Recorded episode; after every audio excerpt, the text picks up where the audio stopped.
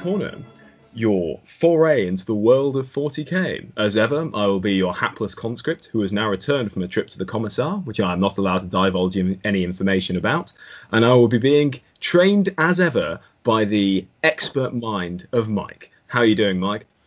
I'm good, thank you. Here, I'm glad to hear you uh, survived at least. You know, no bullet to the back of the head at least this time. So Good they decided that blessed is the mind too small for doubts. They thought I was fine, unfortunately. Oh, well, thank God for that. Well, how are you doing, Hugh? Yes, I'm all right. All right. I've been a bit busy recently, unfortunately, which means my uh, painting and modelling has taken a back seat. But what about yourself? What have you been up to in the world of 40k? Disgraceful. I have been working on some more of the Emperor's Golden Sons, here.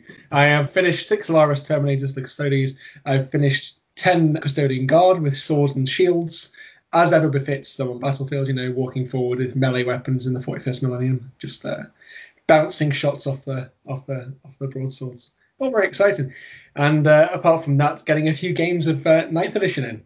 Which is very exciting. I'm still smarting from our last game on Tabletop Simulator. The uh, Custodes certainly are a force to be reckoned with in Ninth, aren't they? But the Imperial Guard dispose themselves fairly well, I think, which will be a nice intro into what I want to ask you about today, really, Mike. And what's that then, Hugh? Well, basically, I need all your tips and tricks for the finest men of the Astra Militarum going into 9th edition, which means that you probably need to tell me how 9th edition is going to work and how it's going to be different to 8th. So, what do you think are the broad brushstrokes I need to be aware of? So, 9th edition is going to be a big change for anyone who's not been on the tournament scene and has played straight out of the book for the past however many years. 9th edition has got brand new terrain rules, it's got brand new missions, and very, very different point values, actually, which we'll come back to a bit later, that make it essentially an entirely different game almost. There's a, a few core mechanics that have been tightened up as well. As I say, the biggest change is probably going to be missions theme. So whereas the previous book missions were either, you know, you had one primary mission and you tried to get those objectives at the end of the game, or they were Maelstrom and you had some random cards dealt to you and you had to try and achieve those missions each uh, each turn. This focuses on primary missions and secondary missions. Secondaries you choose yourself each game. Is sort of similar to ITC in that you've got um, some central goals you have to achieve, and then you get to pick your secondaries based on your opponent. But they're quite a different focus even to those ones that have been in the ITC. So the ITC had two primary missions, each one you had to achieve each uh, each round, and that was on your round you had to hold an objective and kill something. And that's very straightforward. You should be doing that anyway in 40k. and then an extra point if you held more than your opponent, and you got an extra point if you killed more than your opponent in that battle round. So that's your two turns together. Now, the primary for the new 9th edition missions, there's two different versions. There's one called Take and Hold and one called Dominate, but both focus entirely on holding rather than trying to kill nothing. So you don't get points on this primary mission anymore for, for killing things, just for holding objectives. That's fascinating. I mean, I'm going to have a controversial statement now. I was never a big fan of the cards, especially as I didn't really like the idea. I didn't have any control over what necessarily was going to happen. What really annoyed me is that, oh, send your company commander to take objective four. And I'm like, well, I play Astra Militarum, so he's going to die. So it's that like, straight up choice between, well, I, I can try and get this objective and lose this unit, or I can ignore it. And you can sometimes, I felt I could get unlucky with it, and I just didn't like it as much. And I preferred the ITC games that we've played, as I felt like, okay, I'm going into a battle, and I know what my objectives are going to be, which is quite refreshing when you're in command. I'm aware that on the ground in real war, sometimes objectives change, but uh, it felt more. I don't know. I didn't have to kind of randomly change what I was trying to do at any given point. That could just be my inability to understand tactics and change as I needed to going forward. But that was my kind of take on those data cards, really. Yeah, no, I absolutely agree. I mean, that's why they saw very little play competitively at the end of, end of 8th edition because they just weren't they, they weren't a sensible way to plan an army. I mean, equally it could equally be that you know as you say your company commander's got to go and capture the objective in the opponent's home quarter and he's never going to do that.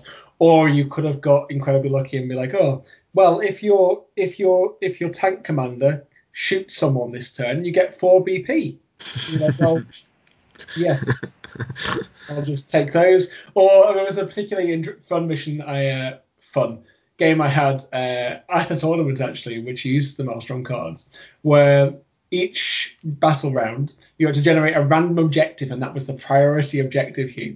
And if you were holding that priority objective, you got four victory points that round, and any of the other objectives were worth one. Um, and I, I rolled the dice each battle round, and each time I rolled a three for five consecutive rounds, and that was in the deployment zone with a Knight Castellan on it. So that didn't go well, it turns out. Well, if you were rolling the dice, you really only have yourself to blame there, Mike. That's the uh, take-home message there, isn't it? Sure.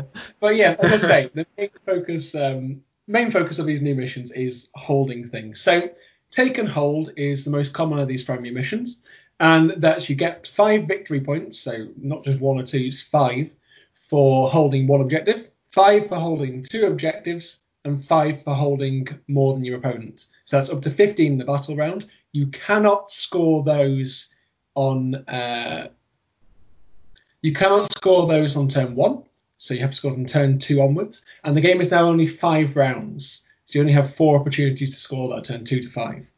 And furthermore, you can only score a maximum of 45 points on your primary, so that's a lot. The biggest change there, though, is that you score these holding objectives if you're holding at the start of the turn rather than the end of the turn. OBSEC is obviously more valuable than ever, so Rose Infantry mm. is bigger role than ever before, really. But what you want doing those holding missions is maybe different to what you did previously. So in ITC, perhaps previously, when you scored holding an objective at the end of your turn, you were fine to chuck a move, move, move guard squad, you know, 12 inches up the board at least, to go grab something and sit in it, and then it got the point. And if it died the next turn, that was fine. Whereas now, a single guard squad going in its own to claim its low objective, we blasted off the objective in the opponent's turn, then there's nothing there. It's now favouring those durable units over those quick units in some ways, which is a bit of a change. And I think that's durable and quick, obviously, is a major advantage. so, with that in mind, then, in terms of how the secondaries are going to work, how do you think that's going to affect the way you build any army or an Astra Militarum army in particular? Because presumably in that case, you're going to have to start thinking about those secondaries right at the start of when you're thinking of what model you even want to purchase, right? Yeah, so primary, as I say, is up to 45 points your total. Uh, there's 10 points available for having a fully painted force, which is always important, I'm sure. So, always nice. Which is nice. It's good that everyone the hobby of it, isn't it? Um, but then the other 45 points you can score, so the max score is 100, 45 for primary, 10 for paint, and 45 on the secondaries, come from your three choices of secondary objective. Now, secondary objectives are split up into a range of different categories, and you can only take a maximum of one secondary from each category. So you can choose these based on opponent. Some of them you'll want to change based on opponent. Some of them are you get three points for killing a vehicle. Some of them may get three points for killing a character. There's no point in saying I want points for killing a vehicle if the enemy has all infantry, right? Um, equally, if they've only got two characters, you would never choose assassin. Other ones are things you're going to be wanting to build your army around to, to do essentially, almost. So there's a good selection of objectives called the Shadow Operations objectives. These include things like raise the banners, where you start doing an action. So this is something new to 9th edition. An action is something you do instead of shooting, instead of combat. You stand there and you do the action. An infantry unit can perform the action. They raise a banner on an objective for thrown range, and that banner stays up until they die, till someone else claims that objective, essentially. But as long as that banner banner's up at the start of your turn, your command phase each round, you're going to be scoring one point per banner you've got up. On missions with like three or four objectives, obviously it's going to score you three or four points in that round. Max is out of 15, but that's going to be something that's quite achievable for guard to get those banners up early if they can block lanes of movement, hold onto those for a couple of turns, and get a reasonable number of points. Now, a lot of these secondaries are actually quite tricky to max out. I mean, as I say, the banners that gets you one point per turn per objective you've got, and also one at the end of the game for each, each banner still standing, which is lovely and fluffy. But that means to max that, you're going to need to have three objectives with banners on from turn two to five, and then three left at the end of the game to get you 15 points. That's actually kind of hard to do. You're sort of aiming to get 10ish on these on these mm. I think is probably where you're aiming. And to that end, you've got things like uh, teleport home, which is a really interesting one. I think probably quite good for, if not purely the Astra Militarum, then definitely the Tempestus Scions. which is that you have to have an infantry unit from your army that starts its action at the end of your movement phase. So Scions can drop in, start performing this. And if it's wholly within your opponent's deployment zone, so again, Deep Striker's quite good at that, then you complete that action at the end of your next command phase. So have to stay there and survive for a turn, but then you get points. So tricky to do, but if you've got a big squad, say of I don't know Scions or something, that can go and do that and hide behind some things that block uh, sight, and that's going to be a really good way of doing that. Similarly, you might want something like lots of Bullgryn units to try and perform objectives like that too. Again, getting those maybe easier guaranteed 10 points rather than try to stretch for those 15 that might happen.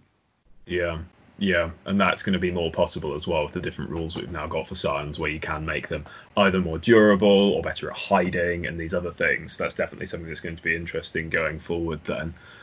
So, with that, then, are those the secondaries you'd recommend for a kind of more mobile list? I mean, what would a guard want for a more gunline list, which is kind of what I tend to go for? I was I say, I think that that's one section of secondaries. That's a shadow operations mm. so you can choose one of those. Both of those are shadow operations. Yeah. You get season points of that. Another one that is really good mobile style list is Line Breaker. That's in Battlefield Supremacy, but that is at the end of your turn, so you're not having to survive until your next command phase, but end of your turn.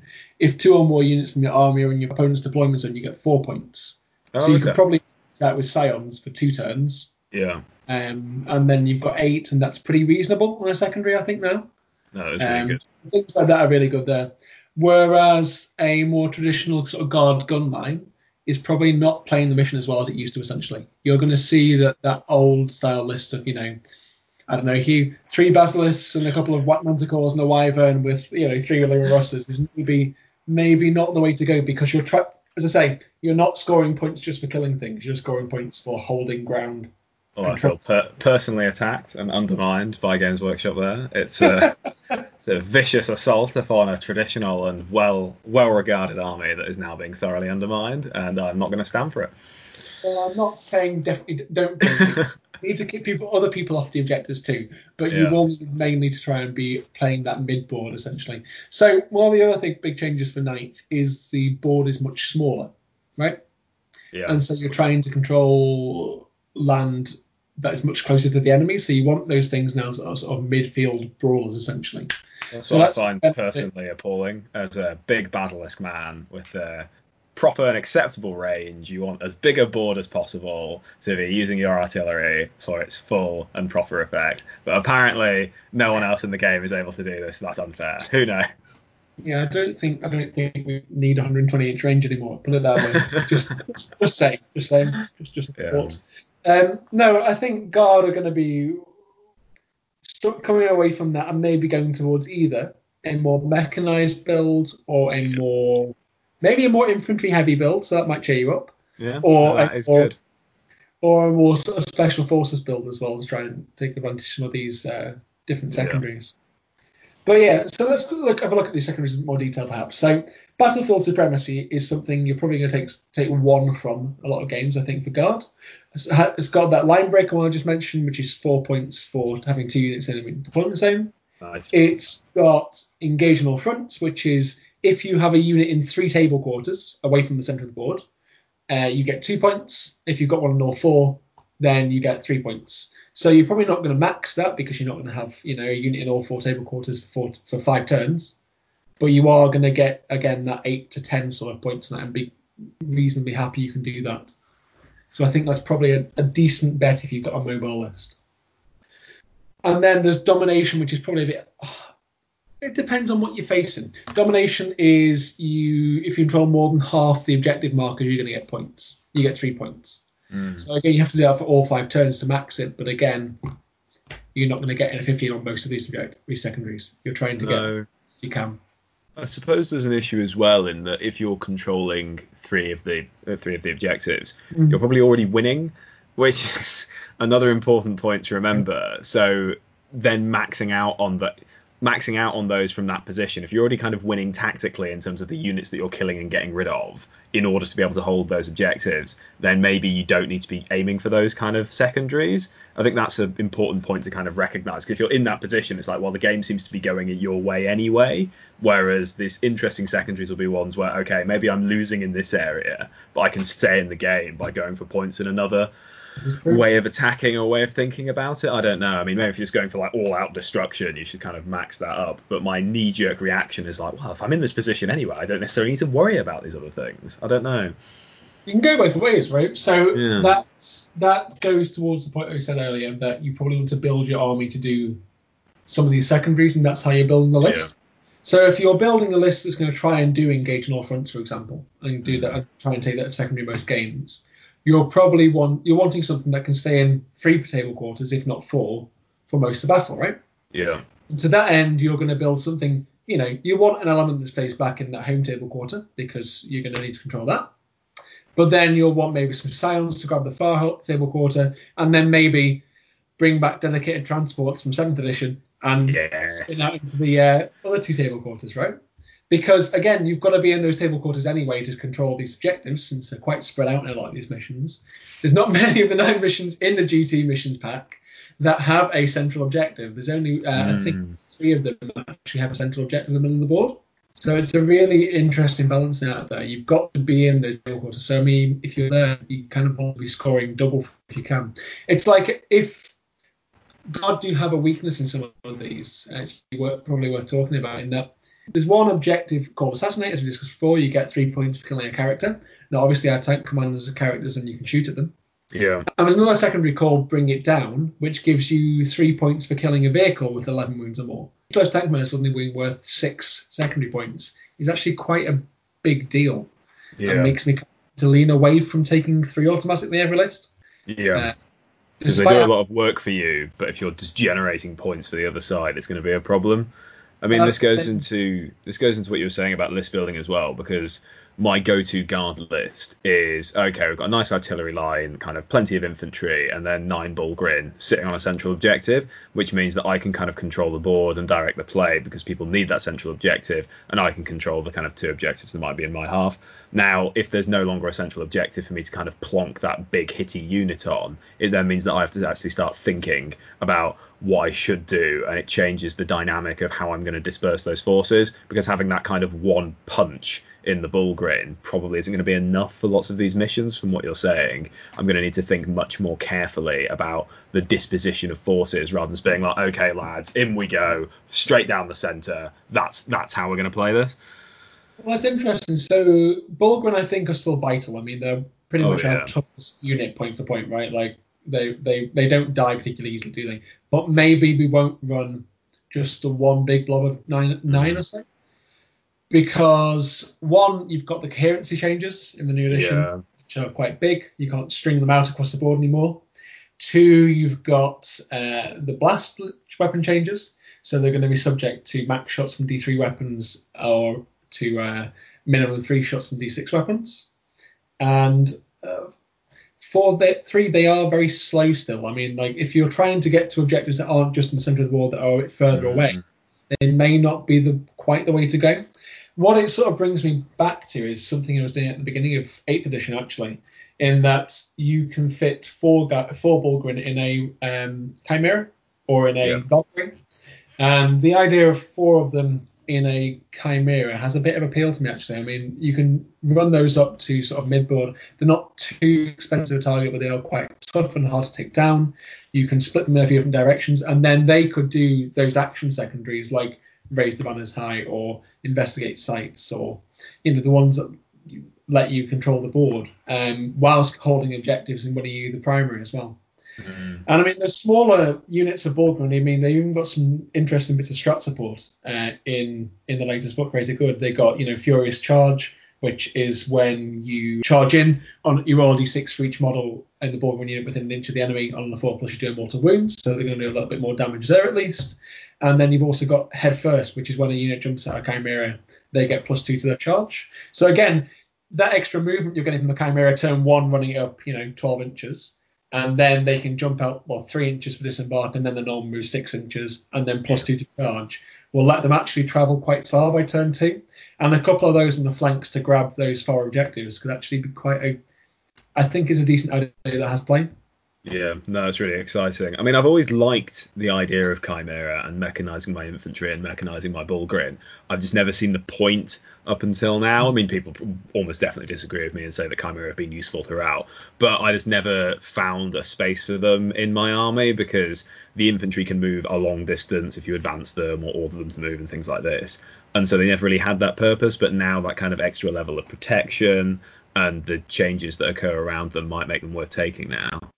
Well, I think that's the thing. Our transports are sort of a bit of a secret sauce now, in my opinion, mm. in that they offer us a lot, and it's because of the the primary mission being scored at the top of the fate of a turn rather than the end of your turn now. Yeah. So guards on their own, obviously, you know, move from movements lets them move at least 14 inches, and that's further than a 12 inch move chimera. So, For some reason. yeah. So uh, I, don't know about you, Mike, but I regularly outrun cars. Like it's just not really a challenge for me. Outrun a tank, yeah. So yeah, exactly. No, no, it's, it's well known. Well-known fact of soldiers of the Imperium, they can outpace uh, outpace any kind of mechanized vehicle. but um, the, the, sad thing is that those 12, those ten dudes on an objective will now just die and then lose you the primary point. Yeah. Whereas if instead, you know, you might get the return later, but you've then got a chimera stood in front of that objective so the enemy can't get to it, that one blocks them off, two gets you the point. And even if they do pop your chimera, there's then 10 guys there with objective secured holding it. Yeah. It's probably better. Yeah. Uh, that, that at least is worth bearing in mind. And then you haven't changed much in points at all. Yeah. Uh, the multi lasers stay the same price. Heavy bolters, which, oh god, we'll come to that in a minute. But Heavy bolters are expensive, but the Chimera chassis didn't really change much. So you're talking 85 points for a basic Chimera. Um, yeah. And I mean, it puts out a decent number of shots. It'll, you know, kill other infantry squads off objectives. Um, won't it won't murder, you know, Custodes or Death Guard, but it'll, you know, kill a couple of Gaunts or a couple of uh, Eldar. Yeah. Um, whilst blocking the objective, whilst giving you, you know, the extra bit of movement, whilst keeping your troops a bit safe to secure the objective. I mean, that's that's the mission now having tough things on the objective that last yeah. the, the turn. Of course, it's a shame we can't have the drive-bys that we used to. Kind of plasma guard hanging out the back, kind of smoking people as they go by. That that was the dream, really. I dearly miss, uh, I dearly miss shooting points. Yeah, um, from yeah. Uh, the plasma drive-by is, is sadly dead still. It's a great shame, but um, just sad because you look at the model and there's that little trapdoor on the back, and you're like, so easily just pop out of there with this plasma. Like, it's, it's the model's made with that in mind, but because apparently not. Apparently yeah. Not. yeah. Although I will say, plasma has come down in price a lot again. Uh, so it's now five points for a infantry squad to get a plasma gun. Ooh. So that's pretty. That's not bad down from seven. That's not bad at all. Uh, and then becoming now, desirable. Yeah, I, I think there's probably a plasma spam list in there somewhere. But um, yeah, essentially for for your secondaries, you're going to now have to build around them. And I think the way to build around them is to have more mobile elements in your guard than you previously needed. Mm. You're not straight gun line, but you do need that backup gun line because yeah. otherwise you're going to, you know, if you've only got chimeras shooting, they're not going to do a lot. Um, but, um, the understatement of the millennium. yeah, chimeras and fast guns is all you need. It, it's not. yes, that's Conscript's Corner's hot take. like, oh, um, you heard it here first for ninth edition. That's the winning list. the guard meta, if you will. no, we do have play still, and I think that play comes from, as I say, our transports, our tough infantry like Bullgryn. I even, I have been vaguely eyeing o- Ogryn, Hugh. Yes, I was going to ask you about that because in a suspicious and left field play, you don't utterly despise them in the way that you used to. Well, they came down a bit in points again. Um, as I say, the main thing we're interested in now is tough things that can hold objectives, right? Um, yeah. And Ogryn are 30 points for a T5 body with three wounds. Yeah. a four plus save, three plus in cover. That's not. That's pretty good. Bad.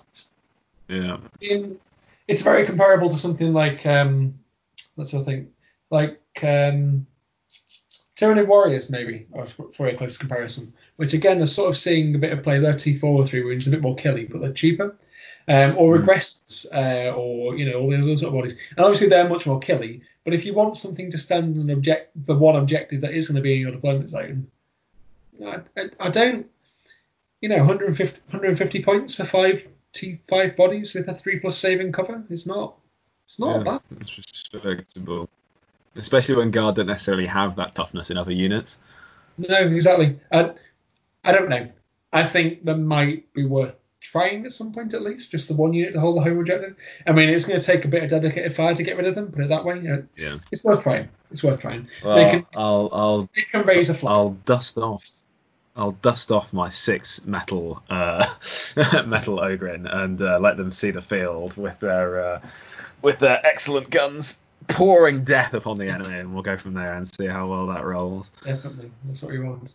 Um, What I also like about this is that as Guard have been around for a while, you can actually get their units second hand as well. So it's like, oh, if I want to try some Chimera, it's not going to like destroy my wallet to attempt to do this because they'd have a little peruse on eBay this afternoon in preparation for this. You can pick up a Chimera for around 20 quid seems to be the going price, which is that's fine, especially in 40k money. I mean, it's not it's not actually great if you think about the uh, plastic pay, but anyway, uh, but it's, yeah, quite. If you if you, if you put its context, it's actually that's thoroughly reasonable, and for a nice little useful unit, you're probably not going to need too many of them. Like I think three would do you very well going forward. Try it out.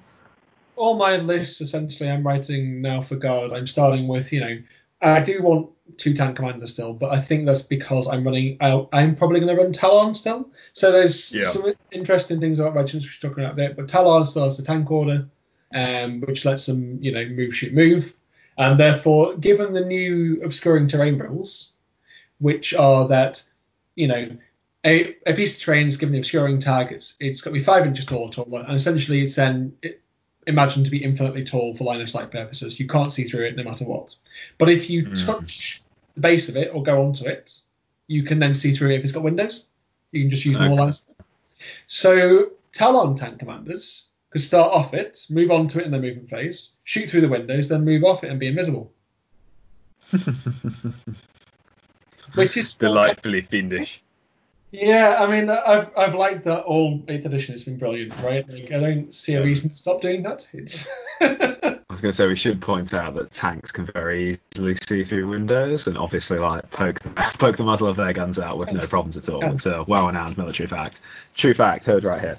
very very. true. I, remember World War Two. They were always doing that, weren't they? It's you know, it's, Yeah, yeah, yeah. You build your building around the tank, and then uh, then then, then it's practically indestructible. Obviously. no, I mean, yeah, I do I do want to. I want one or two, um, and I think the reason is just that. Well, one, they're just as good as ever, um, but I think you now probably change how you might arm them. Like before, the end of 8th edition, I was running them with demolisher cannons mainly. Um, But Mm. tank commanders, I am now going back to battle cannon, lascannon, and maybe some plasma cannon sponsons, yeah. and using them as a, a definitely a standoff and shoot platform rather Yeah. than a brawler. Demolishers are amazing, and I would like to have you know maybe three rolling midfield, but that's not the same as my expensive tank commander, which oh we should talk about. Yeah, um, but before we do, it's interesting talking about the sponsons, I think, because in order to maybe economize on lists, they were the first things to disappear with the tanks, I think, or at least that was the choice I always ended up making. But I ran my demolishers against you last time we played on Tabletop Simulator with the Flamer sponsons, and I felt like that did incentivize you to not charge them, and that's a very interesting change in ninth, which is useful just to have that kind of Flamer option, which is quite nice. It's quite reali- realistic as well, because most people don't really want to charge flamethrowers. That's kind of a, a go-to military strategy. Well, this is the biggest, probably the biggest buff guard I've got in ninth is that we can now shoot in combat. Now we can't shoot blast weapons in combat, which is all the main turrets essentially, so we can't shoot those in combat. But um, you could fire a Punisher cannon in combat. You can fire your Flamer sponsons, and you can fire your Heavy Bolter sponsons, right? Um, and there's probably a role there for you know a couple of demolishers, say, or even a Punisher or two in midfield with you know triple heavy flamer on them, so they can block lines of lines of movement, and no one wants to try and tag that anymore to stop it shooting because it will just if it's like an infantry squad tagging it, it will then just melt. It doesn't it doesn't Yeah. matter. Um, doesn't matter at all. And um, it, it combos pretty well, really, with some of the uh, some of the custom regiments. So whilst I am still wedded to Tallarn, I don't know if that's necessarily going to be the only way to run your guard now. I mean, obviously we've got Cadia, which is still brilliant. Yeah. Catachan, which is still brilliant, and Tallarn, which, if anything, is actually improved because we now. So previously, Talon can move and shoot heavy weapons without penalty. We can now, um, because everyone all tanks got that, advance and shoot at Mhm. minus one, which is quite nice. I mean, uh, cool. Yeah. I'll use that No, that is sometimes. useful. Um, but you can get the best of both worlds really by going for some of the custom regiments. So if you're Yeah. running, if you're running lots of tanks, it might well be worth taking, you know, custom two of the custom regiment traits. One gunnery experts, which is what half of the Catachan rule is. You get to reroll, you know, one of the dice for random shot weapons. And on that triple heavy flame of Russ, you'd be rolling all the dice if you want to, which is great. Yeah. Um, obviously very, very good. And that combined with something like um, jury rig repairs to regain some wounds. If you've got, you know, uh, jury rig repairs, which says that at the start of your turn, you roll a d6 for each vehicle that's suffered any damage. Uh, on a 2 to 4, it gets a wound back. On a 5 plus, it gets d3 back. If you're running three Chimera and a couple of Russes and a Basilisk and a Wyvern, like you're gonna, you should have a few things with a wound or two on them. Um, if your enemy's not been as efficient in their shooting or the combat as you as they might like to have been, if they've had to Mm. target multiple things or you denied line of sight because of the density of terrain now, you uh, you know gaining a couple of wounds that might take up your bracket. You can combine that with the strapped jury rig repairs to get another wound back on a stationary vehicle, and combine that with engine save for another D3 back. That's not bad. You can heal a vehicle like five wounds a turn there. In fact, sorry, if you roll, roll hot, you could roll, heal a vehicle seven wounds a turn there, which is pretty significant, right? Like you're gonna Yeah. take yourself back up to your top bracket, whatever you're running. Um, which is very useful. I mean, I find these regimental doctrines really exciting, but maybe that's just because I play an army that no longer catered catered to by Games Workshop, unfortunately. But um, yeah, I mean, you won't enjoy the ones that I enjoy, uh, mainly because they're probably silly and very Praetorian heavy for the proud Victorian sons of Praetoria. Uh, but the ones I'd be tempted to go for with my with my uh, fine mustachioed chaps would be disciplined shooters and then Lords Approval because I just really enjoy the idea of being able to fire yet more uh, las guns with disciplined shooter. And that one reads: When an infantry model with this doctrine shoots with rapid fire weapon against a unit that is within 18 inches, double the number of, ta- of attacks that weapon makes, rather than following the normal rules for rapid fire. So presumably, I can stack that with first rank fire, second rank fire, Yep. and then have all the las gun shots in the world. Yeah, absolutely. So yeah, uh, uh, you've improved your rapid fire range by six inches there, essentially. Um, it's Yeah. it's really useful. That was a very good. That's the um, half the trait Armageddon get in the book in the main rule. Mm. But it's it's the better half of it, and it's quite good, especially in combination with something like that, as you say, and having AP minus one las guns is much more of a threat. You've got lots I- of Sodies, lots of Death Guard, lots of Space Marines, lots of Sisters of Battle, etc. Yeah, this is it. This is it exactly because I found the las guns have been almost useless in dealing with things like Custodes or death guard or thousand suns. They're just not going to punch to necessarily get through it, even with an enormous and obscene weight of fire, which requires so much rolling. Um, I'm yet to finish a game playing that within like two and a half, three hours, uh, much to the chagrin of my opponents. But yeah, Lord's approval also looks great because it does this give the guard a bit more of a punch and it kind of fits fluffily in with my kind of uh, regimental style anyway. But yeah, no, exactly that that improving the armor penetration of that weapon by one, it in theory could make a big difference, um, especially when you're firing as many as I tend to. Because when I start to build a guard list, I tend to be like, okay, let's start with 60 men and see what else we can fit in. So having that possibility and having the officers there to support that, um, great. There's, there's a few few good options there. There's some really good infantry heavy ones. Um, I really like Wilderness Survivors actually above anything else. So that is Mm. that when resolving attack with a ranged weapon against an infantry unit with this doctrine, if that unit did not advance in the previous movement phase, it's treated as receiving the benefit of cover for its saving throws. That's very Yeah. good. Like all your guards and having a four plus save, no matter where they are, is is good.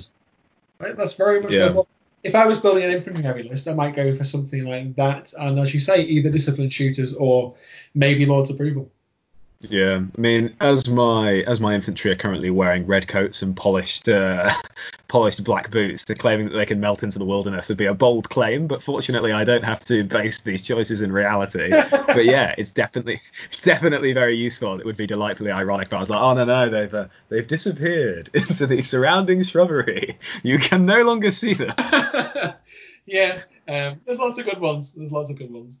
Yeah, they're really exciting, aren't they? No, it's um, it is good seeing those different options for the regiments because when you read through a guard codex and it gives you all of these options about all of these peoples from different worlds and different regiments in the same oh this is great it's like oh but you only actually sell two different model sets because you've massively well i suppose three if you include steel legion like on the me- the metal and sometimes the made to order stuff which still makes me sad because i really like the different options that guard used to be able to have but hey ho, maybe I should stop complaining and get with the program as They stopped making my army 15, 20 years ago, maybe. But yeah. Uh, 23, 24, I don't know. A long, a long time ago.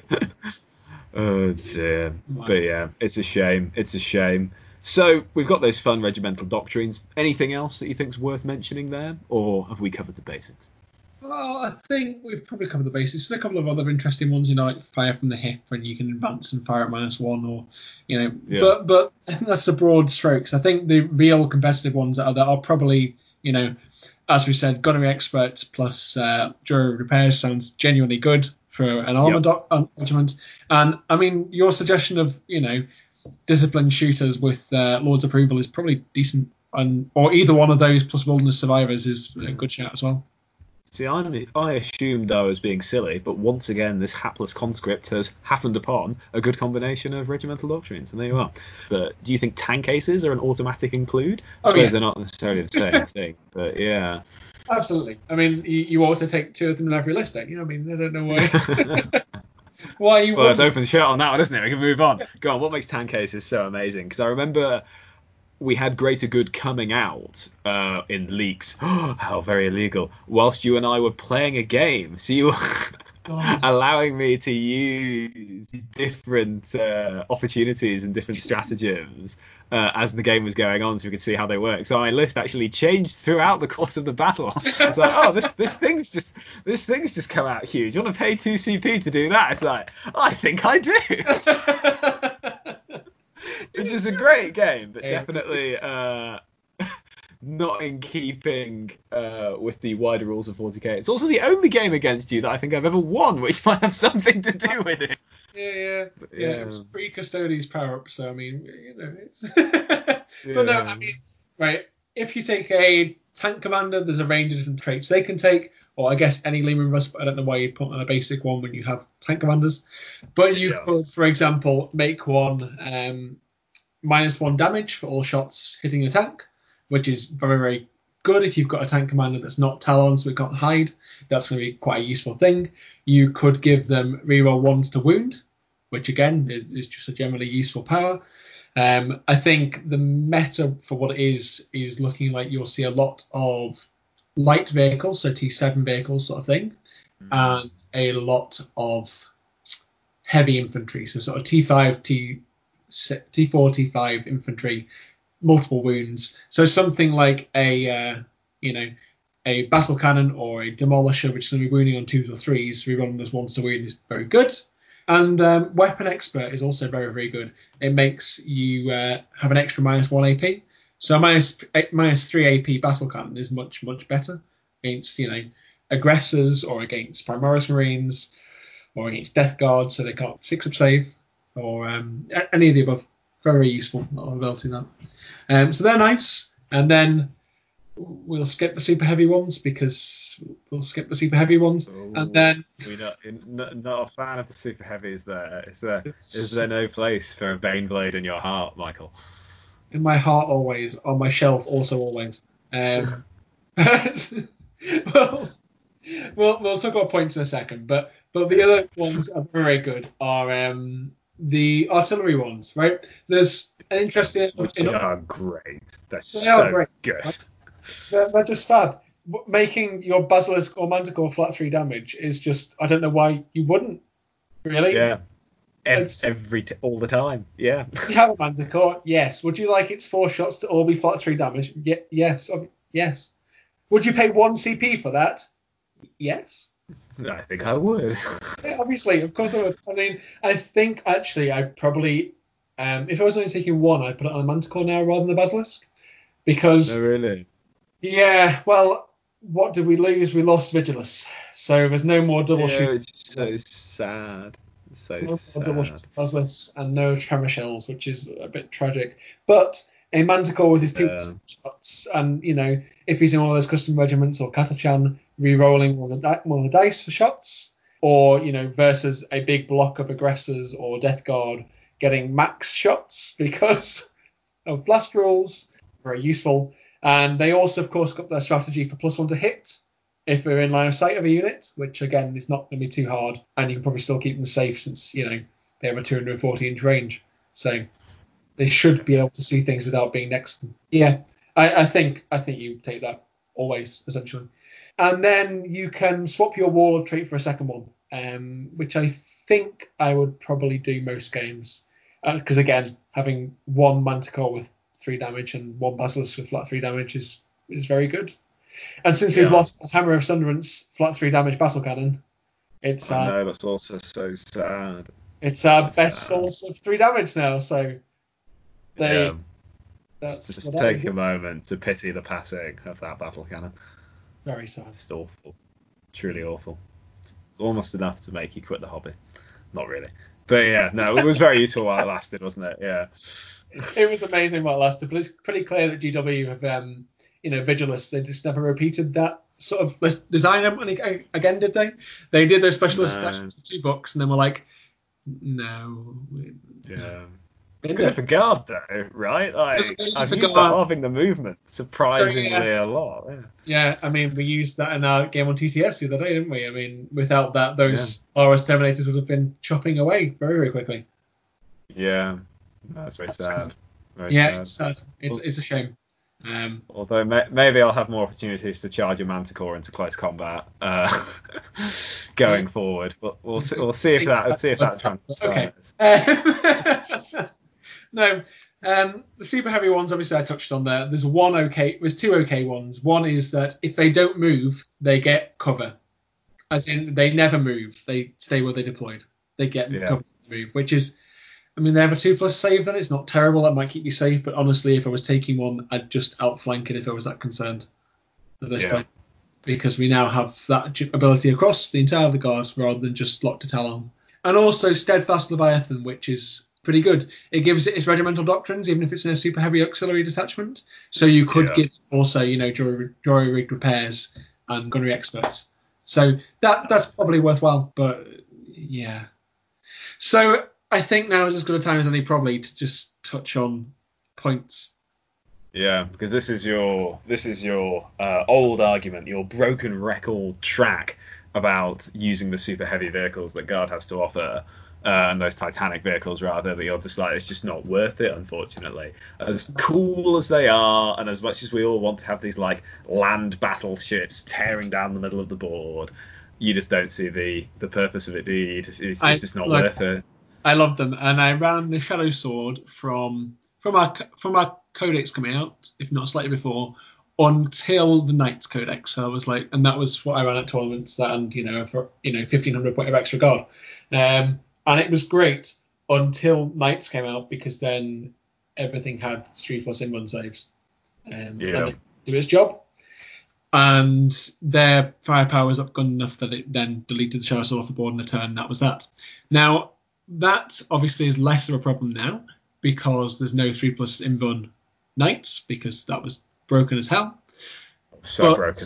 It was very bad. But there is still knights for a start. There's still gunline lists like Imperial Fists. There's still, I mean, Marines in general shooting. You know, a couple of quad lascannon um, Contemptor dreadnoughts will delete it. There's Custodes, uh, which are going to be a, a thing. There's Death Guard with the mortars. There's, it's not going to last uh, more than two turns. Now you could outflank Such a big target as well, right? Isn't it? This is another issue. It's just always going to draw enemy fire. And now, if it if it was cheaper, you could justify it. And I mean, I'd started maybe debating bringing back a bare bones shadow sword at the start of the edition. At the end of last edition, it was like 400 points. But now, without any extra guns on the sponsons, it's 454, um, which is more than two tank commanders still. Yeah. Um, nearly nearly two and a half, which is just not as good. Um, I mean, it's the fact it's got ballistic skill four plus, right? That just doesn't just doesn't cut it. It just doesn't cut it. Even with like minus minus three to hit disappearing out the game, it's not going to do enough. I mean, you can probably run the Shadow Sword still B, and at least in you know semi-comp friendly games. It won't it won't win a GT. It will go, you know, you might get two two in one at, at a RTT if you're lucky. But if you run into any of those hard shooting lists, it dies pretty instantly. Um, same as if there's a Blood Angel Smash Captain nearby. I mean, sure they'll lose the Smash Captain now that you know the character targeting rules will change, but they've deleted the 500 point model. So yeah. Um, and then the other options have also gone up in points massively. I mean, the Hellhammer. The Hellhammer was the other actually good option. That's now 485 without any sponsons. It's just, just yeah. I, I, don't know. I don't know why they did it. Uh, it's a bit of a shame. And the biggest hit. So previously, 20 bolters and a lascannon you get the sponsons, and you can take two or you can take four and you're super heavy. And that used to cost 15 for the lascannon and 15 for the heavy bolter, 20 heavy bolter. So that was 30 points to sponsor. And now it is 50 points to sponsor. So if you're running four, Yeah. which is used to do, then you've upped the cost not by just by 50 points as they've upped it for the main chassis, but by another 80 points for the rest of the. Uh, yeah, it's a lot. It's too many points for a Yeah. thing without an invuln save. I can't, you can't justify it. It just doesn't work. Especially with changes to guard in terms of things aren't as cheap as they used to be either, which is going to be an issue going forward. I mean, we can still get a lot of bang for your buck with the. Imperial Guard, but So essentially- not what you used to.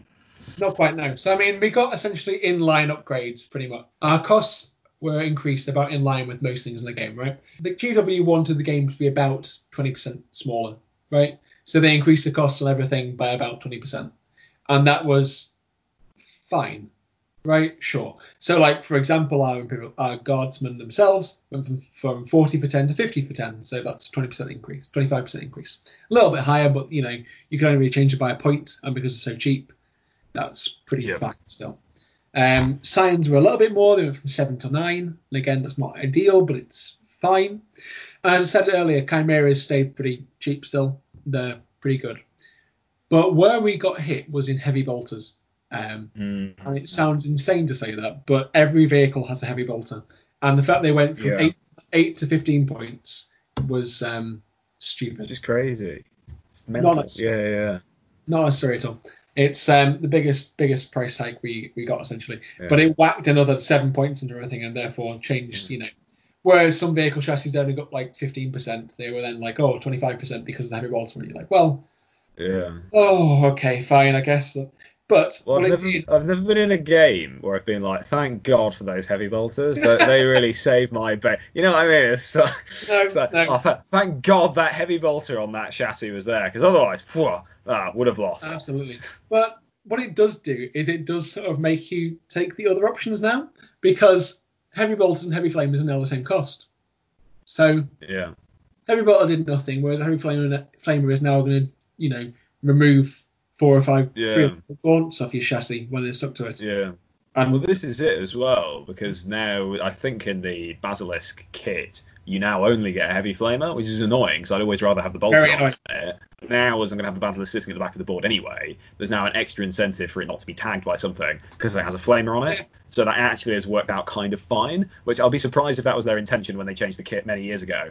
But yeah, exactly. it does There's- make a difference, and you, Yeah. yeah. you would you would you go for that now, wouldn't you? It makes sense. Yeah, absolutely. And it's like um, your tank commanders, you're going to sit at the back of the board, you know, with uh, heavy bolters previously that planked a few wounds or something. You now get a lascannon for just five points more. And I'm like, well, Yeah, sure, why not? That yeah, I mean, it makes you know a bit more expensive, yeah. But it but it's a bit more effective and fits more in theme. So I mean, the basic tank commander you used to take of you know heavy bolter and battle cannon, one seven two Yeah. points. You're now going battle cannon and lascannon is one nine two. It's like a twenty point increase on a 180 point model. It's like Yeah. it's it's fine. That that's entirely Yeah, it's fine. Yeah. And also, in relation to my similar point earlier, I have been in games where I thought, oh, thank God I had those las cannons, right? Like, when they work, they really work. Whereas when a bolter works, you're like, oh, okay, yeah, sure. That that was Yeah. nice. That was a little Yeah. bonus that bolter gave me. But no, if las cannons hit home and did the damage, which they can do, and they're more likely to do now with the changes in ninth, so like, Yeah. yes, this is actually becoming much more desirable. I might actually bother to take these. Yeah. Well, I think there's a few of our shooting platforms like that, right? Like it's like um like the Hellhound, right? So the Hellhound had seen a lot of play in early eighth, and then it's sort of tailed off a bit. But now you've you've got a, a 19 point increase, so it's 20% increase essentially. But now it can shoot in combat, and the heavy flame Yeah. is the same cost as the heavy rolls. So you take heavy flamer now, and it, fine, yeah. Um, and like Scout Sentinels didn't go up, nor did Armored Sentinels Yeah. change in price at all. Their guns went up a little, but not by much. I, I really like the Sentinels now. Actually, the armored Sentinels with um with the missile launcher, they went up five points, so it's a ten percent increase. So that's you know a relative decrease. Um, and three of those in the squad. Again, it's the it's the mobility thing, right? And the staying power and even hold, being able to hold those objectives whilst doing something else. So you know, three armored sentinels with uh, with uh, you know decent move stats get up to the middle of the board, and then they got a new strat in our uh, Psychic Awakening to do minus to do half damage actually. Sorry, they only Yeah. damage left, so that's pretty good. You know, Yeah, it is really good. you know, T6, they've got six wounds each. They're going to stay there for a little while. With a three up save and then half damage, uh, they'll tank a few things. Yeah, no, Sentinels was the unit I was going to you about actually because again, in my experience of using them up to this point, I've always been thoroughly underwhelmed because like, okay, either I can use you to kind of screen and get somewhere and you won't hit anything, um, or you can sit still and kind of be like a bit of a rubbish heavy weapons team. And basically, the only reason I took them was so that I had a, like, a fast attack option because at the time couldn't afford uh, any of the other ones, or I didn't have any Rough Riders lying around or something like this. They were they were filling a slot, and it never felt they really did anything. And I was a bit sad that the Sentinel because I like the model and I think they're fluffy and I think they're pretty cool. But they just never really did as much as I wanted them to on the field. Whereas I feel like now that might be changing with the rules that we're getting regarding moving these weapons. Yeah, well, they can move and shoot without reducing the ballistic. And I mean, they also got a strat for plus two to hit on the first turn. Um, obviously, it caps at plus one now, but it means you're ignoring that first minus one to hit. So, you know, Yeah, exactly. if they've got a, you know, three of them with missile launch and hunter killer missiles, that's six missile launcher shots at BS three plus on turn one. Um, Yeah. That's definitely Fine. fine. That's definitely fine. While I think on about hunter killer missiles, I must also mention this little bit of tech I realised the other day. If you whack them on your um, max damage Manticore and Basilisk, they're six. like it's one shot, that's but that's I mean, excellent. you might as well, right? Like Yeah. a single shot six damage missile for five points is definitely fine. I'd, Yeah, that, that- that's a fair exchange of points for damage, isn't it? Like, like it won't always go off, obviously, but like it, it it's got a decent chance of doing so. Why not? Like, yeah, Yeah. sure. Do love hunter killer missiles. They're so silly. Just put them on every vehicle all the time because why would you? Yeah, Well, no, they're good At fun. least on your backfield artillery now, so they, they there you go. That's something. Yeah, exactly. It's what you need. It's what you need. So, scout versus armored sentinels. Any preferences? I think I would go for, for one big unit of armored, a unit of three. I mean, th- as I said, three with uh, hunter killer missiles and missile launchers runs you uh, 150, 165 points. That's pretty Yeah. decent, um, especially on that turn one shoot off. And then I would go something like, um, well, I think guard probably want to make we will want to run a brigade now, right? It's because of the changes to arm construction. So I might take a couple of scout sentinels on their own with heavy flamer probably. 45 points. Um, 45 points? Let me just double check that. 45 points, yeah, just push them up the field and grab mid mid board and flame a few things. They've got Yeah. their good move, haven't they? So again, you can start on those objectives and start scoring in your command phase, which is in, Yeah. again important. Yeah, and they've got a little bit more meat to them than, uh, or I should say armor, uh, to them than a guard squad. So hopefully they might last a bit longer, which is Yeah, also well, I mean, that, that's that's it. Right? It's the same thing we're talking about with chimeras that you can get up there early game and block off and yeah. nine lanes of fire. And I'm glad they've got a space again, which is exciting. So we talked a little bit about the stratagems that you can have and use for Sentinels, which I think if you've got them on the field, which you now might actually want to do, you're going to use those stratagems as well. So are there any other stratagems from what we've been given in Greater Good that you think are things that are always going to be very useful for the card? I mean, some of them are very specific, uh, but others, I think there's definitely opportunities there. I mean, what do you think? Oh yeah, hundred percent, right? Like like some of them going to be unit specific, and you might not build around them, but others are just quite good general weapons, right? Like things like Hail of Fire for Leman Russ to do max shots versus a vehicle is uh, extremely good. Yeah. Like that's that's just Yeah. Um, and I like I like the Bullgryn ones I mentioned earlier. The ones to uh, do mortal wounds on the charge. A couple of little squads. Yeah. It's nice little smite spam essentially. They also got um, Shield of Flesh, which is that if there's an infantry squad within three inches of them and they're closer to the enemy than the infantry squad, they can make the infantry, squ- infantry squad minus one to be hit, which is quite nice. That's that's useful for sure. There's you know what's it called strike first, strike hard as we said for Sentinels, so they get plus two to hit. There's uh, direct onslaught for Manticores and Wyverns, as they get plus one to hit as well. Um, there's lots of nice little utility ones. But Yeah. what we haven't really touched on, I guess, is the Scions, which are going to be a core part of the army now. Yeah, and this is something that's very exciting because I've come to use Scions, and every time I've put them down on the board, and I usually deep strike them in, they've done the work for me. They've killed something very valuable. They've harried the enemy. They've cleared an objective. Something like that. It necessarily last very long, but it's very odd as a guard player to put some infantry on the board and actually do something. Uh, which is a nice change uh, from my normal experience of throwing infantry at a problem because you kind of forget, at least I do, maybe some of it thick, that they do have those just better stats and like especially as I tend to run them very heavily plasma refined, they do a lot of damage and they do a lot of work for you, which I do really enjoy with them. It's, I don't know, maybe it's just because I can use them with more maneuverability than I do with the rest of my guard army. But yeah, I'm just really excited about these changes. Yeah, well, as we said earlier when we talked about secondaries, right? There are a lot there that Scions going to be really useful for. There's line breaker, as we said, so we can get in the backfield and grab uh, those points. So that's four points for doing it, which is extremely good. And I mean, the board is smaller, so it's easier to screen out. But if you had, I don't know, a couple of Scion commanders, Tempestor Primes, they're going to fit in quite easily. And two of those being in the uh, enemy's deployment zone for returns four points. That's it's four points. You know what I mean? Um, Yeah. Things like raise the banners, which actually only starts at the end of the movement phase, so you could deep strike into an objective, raise the banner, get a point your next turn. I mean, the opponent's got to claim that objective to deny you that point, so it's worthwhile. Things like um, teleport home with a big squad, perhaps, are going to maybe be viable. They've got a lot of uses for playing the mission Yeah. and they're much more dangerous than they used to be in you know shooting as well.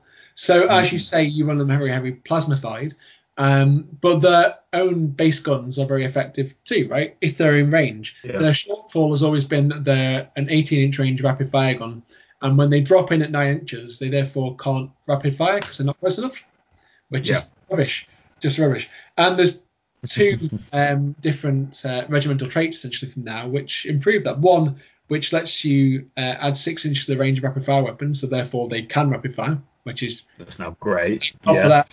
Um, or there's the option to instead go um, the more killy route, where the AP characteristic of all weapons in your sounds are improved by one.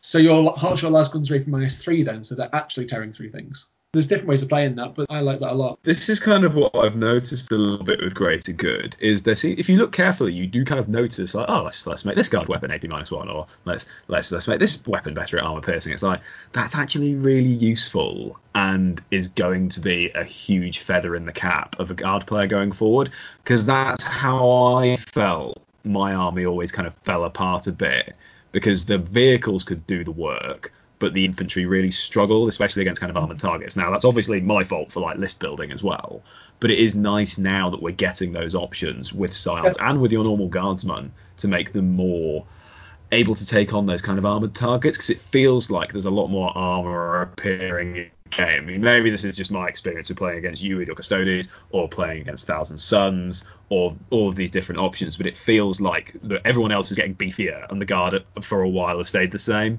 But maybe that's me just being biased. I don't know. No, I think you're right. I think the you know the meta doesn't exist yet because tournaments don't exist right now.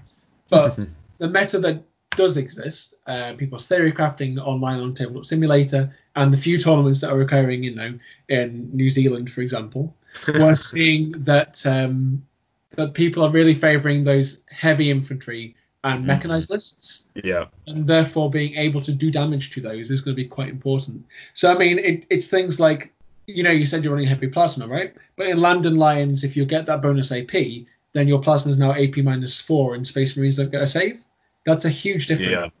Or Massive. Sisters of, Sisters of Battle, they've got the infantry which ignore AP minus one and two, which means your hotshot lasguns do nothing.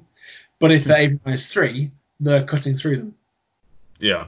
And that difference is quite large. I think I lean towards Lambdan Lions being the better option personally, but I think you may Yeah. be able to run some transports with them if you go that route, so that Yeah. they're uh, so they're getting into rapid fire range. And again, we come back to the fact that transports didn't go up, up as much as some of the other vehicles we've got. So the Taurox No. Prime with all its weapon options is only 130 points, and that missile launch on the back at AP minus three is very very good. Or the Gatling gun on top at AP minus one and 10 shots is also really really good. Yeah. Yeah. So, of the different options then for the Scions, are you leaning towards the Lambdan Lions then? I mean, I'm looking hmm. through these. They're, they're all good. And there's definitely spaces to use them all, and it's quite nice to have those options as well. Um, especially if you're like a one-off game with a mate and think, okay, I've got these Scions. What am I going to be today? But yeah, would that be the one that you'd go to then, or do you think there's arguments for the inclusion of others? Well, I mean, there's definitely uh, arguments for the inclusion of others, right? There's there's a lot Yeah. of different things. Um, I mean, I I think I like Lambdan. I think the option for extra open minus one on Yeah. not only your Scions hot shots, but also on your vehicles, or running it with lots of Taurox primes is a very good option. I think they're a really cheap chassis. I mean, you know, the Leman Russ, the basic Leman Russ went up in price too much, like 20 points, 30 points, which is silly. And then the tank commanders, as we said, went up 20, whereas they've gone up like five or 10. And Yeah. they're cheap still, and they do a lot of work for their points. I, I like that a lot. And I mean, they also get their unique strap, which is on a six to wound, they do a mortal wound, and that's the end of the end of the phase. Um, Yeah. which again So good. versus things with you know versus things with high invuln saves, which are going to be a problem. You're Yeah. going to still do real damage. Yeah. So this is it with guard having that having that mortal wound output isn't, isn't very common. So using No. it in that area is going to be a useful uh, play for you. I mean, I think you're right. That would be the one I'm leaning towards. I also quite like the Iotan Gorgonnes though for that kind of six Yeah. inch uh, addition. I think that's useful. So yeah, if you are taking lots of hotshot volley guns, giving them that edge is great. Maybe we can see a theme here arising in like the massed infantry guns that I seem to be going for in the uh, additions to my army. yeah, it's Yeah. definitely. cool. I think you know hotshot volley guns are massively improved with all this stuff. So I mean, they got a strat for plus one strength. They got strats for plus one to wound versus things that are already damaged. I mean, that's Yeah. that's pretty good on a you know a multi-shot weapon that's strength five at a reasonable AP. Um, Yeah. yeah, very, very useful. And then I also quite like actually the um, the Kappic Eagles with a plus one to hit when they jump out of uh, jump out of transport. That's Yeah. really quite useful as well. Um, nice and fluffy. It's what you want them doing as well. It incentivizes you to play them as you're supposed to, which is quite nice. yeah, it's always nice when that happens, isn't it? Yeah. Um, yeah. But yeah, there was lots of good options, I think. And I mean, I think actually Kappic with their unique strat are also kind of useful because they've got a strat for one CP to make a Kappic unit minus one to hit. And again, Yeah. if you for something like Teleport Homer on a big unit, it makes them a bit more durable. You know, if they're in light cover, then you get your plus one saves, the three up, and then minus one to hit. It sort of stacks up, and you might Yeah. well get those relatively easy points. So, Scions, they were already good. Now they're even better. How many would you include? Is the next question. And what would you put them in as well? So personally, I think I would go towards a main guard battalion or brigade, and then Yeah. I go for a Scion patrol. You want to run them as a separate detachment, which is a bit of a tax really for guard. You you want what they're giving you, and you want their unique traits as well while they're doing it, and their access to their Yeah. strategies. So you, you pay it right. Um, I mean, we always did Vigilus for the same reason, um, because it gave us access to lots of useful things. So I would maybe set aside 500-ish points in the pure guardless for Scions, maybe 500 to 800 or so. Less than half the army, but enough that they can actually do meaningful work. Because Scions are still really cheap, right? They're nine points a model. Yeah, it's great, especially when your normal guardsman is five points. Like, yeah, that, that extra four point in charge is actually excellent. Can do that. That's Yeah, fine. I'll, well- I'll pay that. 45 points for plus one save and inbuilt deep strike and plus one to hit. That's that's good and a Yeah. better gun. I'm like, yeah, okay, I can I can see that. Yeah, I don't mind that at all. Yeah, we've banded about a few lists, I think, here, haven't we? What what are you thinking of running? So I always want to take too many infantry because I think they look cool. Uh, so I think my normal uh, is usually about 60 infantry, a couple of tank commanders, two basilisks and a manticore, uh, nine Bullgryn, priest, and psychers to protect them.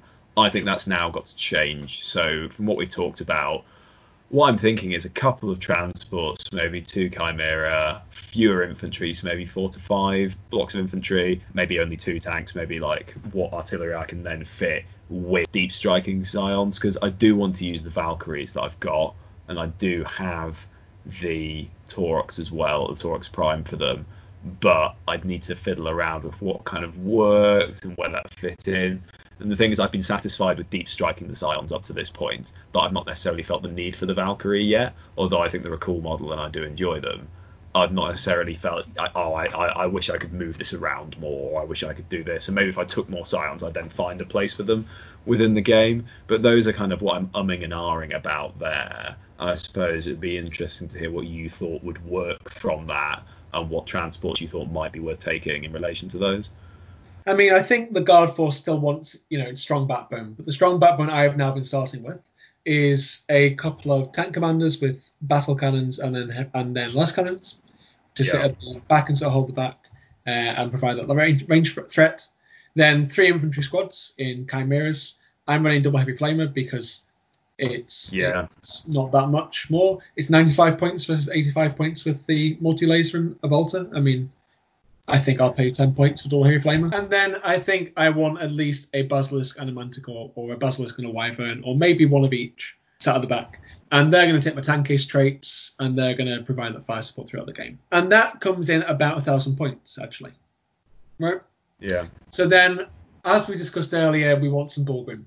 And we could either go one biggish blob of Bul- Bullgryn, or we can go a couple of mid-sized blocks. I think I'm partial to maybe two five-man squads now, personally, to go up two flanks essentially, each with a, a- one astropath behind them to support them. Yeah. Uh, So you've got your first wave coming through of chimeras to go grab the objectives. Then you've got your second wave coming up the behind them with Bullgryn. And then you've got your third wave that comes in. You've got about 700 points left at this point. 800, 700, 600 points. And within that, you can fit something like two Tempestor Primes, two Scion squads with double plasma gun and a plasma pistol, two, Yeah. Sci- two Scion command squads, each with four plasma, and then a couple of Valkyries. Perfect. So I quite like the Valkyrie. thing. So 120 points is the cheapest loadout for a Valkyrie now. You can add multiple rocket pods on, and they're the same price as the uh, the missiles, which you always do. And the lascannon's a few points more, obviously, the multi laser, 135 for that. But I think you probably just go multi laser, wing mounted multiple rocket pods, keep them quite cheap, but you use them for your move blocking. If you don't want to put models in them, if the enemy's got lots of things that can shoot down flyers, then you you leave your Scions off the board and deep strike them. If they've Yeah. not, you run your Valkyrie forward and use those to block off lanes of fire instead. Because again, whilst people can now move over flying bases, they can't end their move on them. They've got big bases. You can screen out large parts of the board with that. Yeah. Uh, block lanes of fire, etc., etc. And then your Scions can either jump out of those, they can grav-chute in, or they can uh, just deep strike to begin with.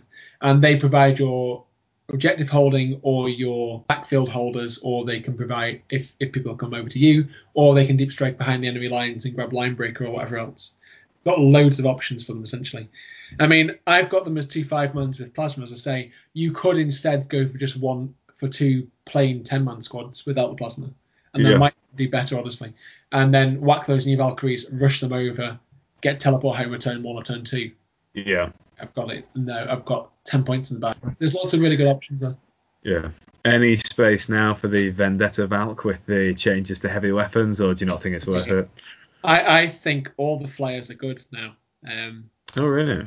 yeah, really, really. So Vendetta's still a bit pricey for my money. Um, Yeah. So maybe not that one. I mean, lascannon's been 20 points a thing instead of the 15 points it were. Has added, you know, 20 points onto its price on its own.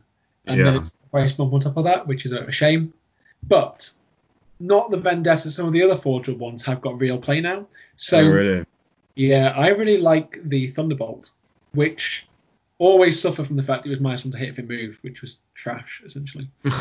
Um, yeah. I mean, the, the, this this always annoys me. Uh, it's like, well, my they're aircraft, so they're meant to move. So it just it, Yeah. just, it just never I made any sense to me. Yeah, sure. Yeah, like Um, they're literally trained to shoot things from this vehicle. Like, why, why is it now minus one? I get, I get your grunt guardsman if he's dragging a lascannon across a trench is going to be maybe not quite as great as shit. But this, these are meant to be like trained pilots or whatever. I don't know. Maybe Yeah. I think too deeply about these things, but it always wound me up a little bit. I know, me too.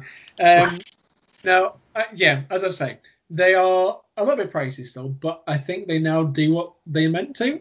They're toughness seven, they've got 15 wounds and a three up save, and minus one to hit. So it's not exactly easy to kill, right? It's as hard to kill as like a Leman Russ or something, essentially, right? Yeah.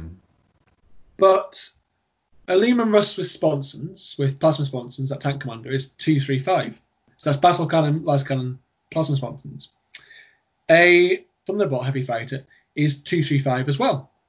But for that price, it's getting a twin lascannon, Yeah. a twin auto cannon, and then four Hellstrike missiles, which are melter missiles, uh, S8 minus Yeah. 2 and uh, D6 damage. And you've got four shots from that each turn. That's actually pretty good. Yeah. I think that does real work now. And the fact that is that they had ameliorated the minus one to hit for moving on it before by giving it BS3. Yeah. So now it's just BS3. It's like a, it's a flying tank commander. yeah. Difference, of course, being it can now, compared to tank commander, it can just run away and then it's fine. Yeah. And it can shoot again. Yeah. And I, I, I quite like that.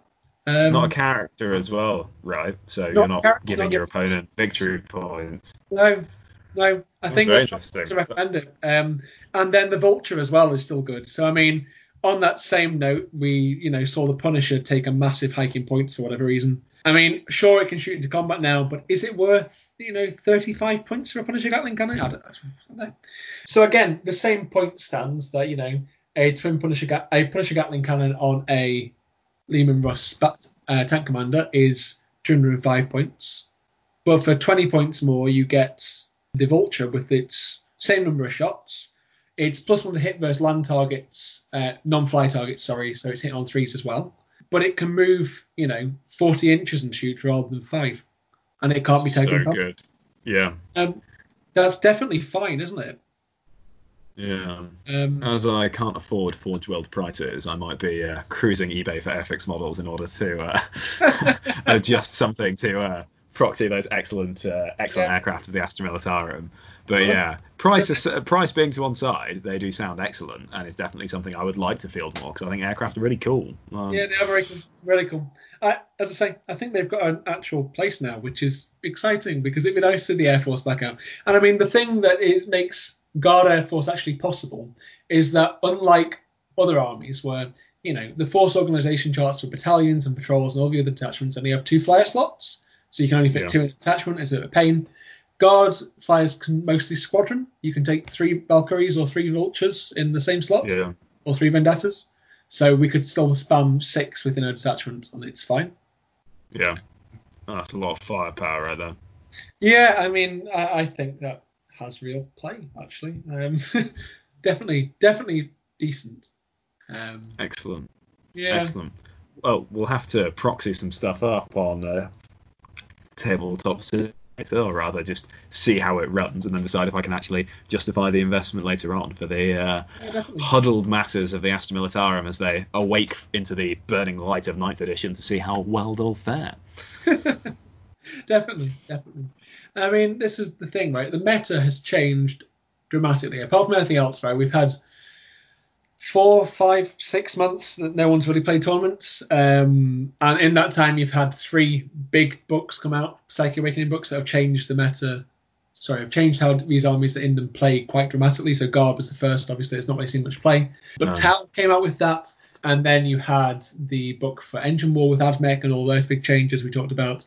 Knights as well, obviously. Yeah. But, and then now we've seen Custodians and Death Guard get boosted up hugely. And then a whole Yeah. new mission set and changes to the core rules. So the meta, one, it's the Wild West out there. We can just we can try and guess what's going to be good based on the missions, but we, I mean, anything is viable at this point. But the meta that seems to be emerging is stuff that's mobile, stuff that's tough and durable and able to hold for a long time, and then stuff that can perform these secondary objectives really well. And Guard have got some key units that feed into those quite well, but it's a very different list build to what you'd have maybe taken in eighth. So that's the conscripts corner hot take on what to do with guards. Take units that are mobile, tough, and hit up those secondaries, and think carefully when you're planning. The, is that a fair assessment of this overall situation, then, Mike? Absolutely. I think, yeah, you need to plan your list around what secondaries you think you want to be taking, at least two, one or two secondaries you think you want to take most games, and then build the units in to do those secondaries, right? There's no point in taking, you know, teleport homers or just suggesting if you've got nothing to get to the enemy's backfield because it won't work. There's no point in, you know, taking assassinate if you've got nothing that can go into characters and go and pick them off. Mm. There's no point in taking, you know, the razor banners ones or the other action based ones if you have very little infantry. But if you've got the units to build for those objectives, then you're going to do really well. Excellent. Excellent. That is very reassuring for me because although I'm beginning to dally in AdMech, in my heart of hearts, I will always be a guard player and probably a conscript at that. So it's nice to see that the armies of humanity are able to give a decent punch still in this ever changing and ever fluctuating warfare that we find ourselves facing. Very good. Yes, indeed. God are an interesting place, but it should be uh, fun going forward, I think. That'll be excellent. Well, I suppose all that leaves is for me to thank you all for listening and putting up with another week of our wavering and wayward conversation that meanders through the different points of 40k and leaves me to say uh, thank you from me, and that's goodbye from Mike, Bye, everyone. and it's goodbye from me. Thank you for listening. See you soon.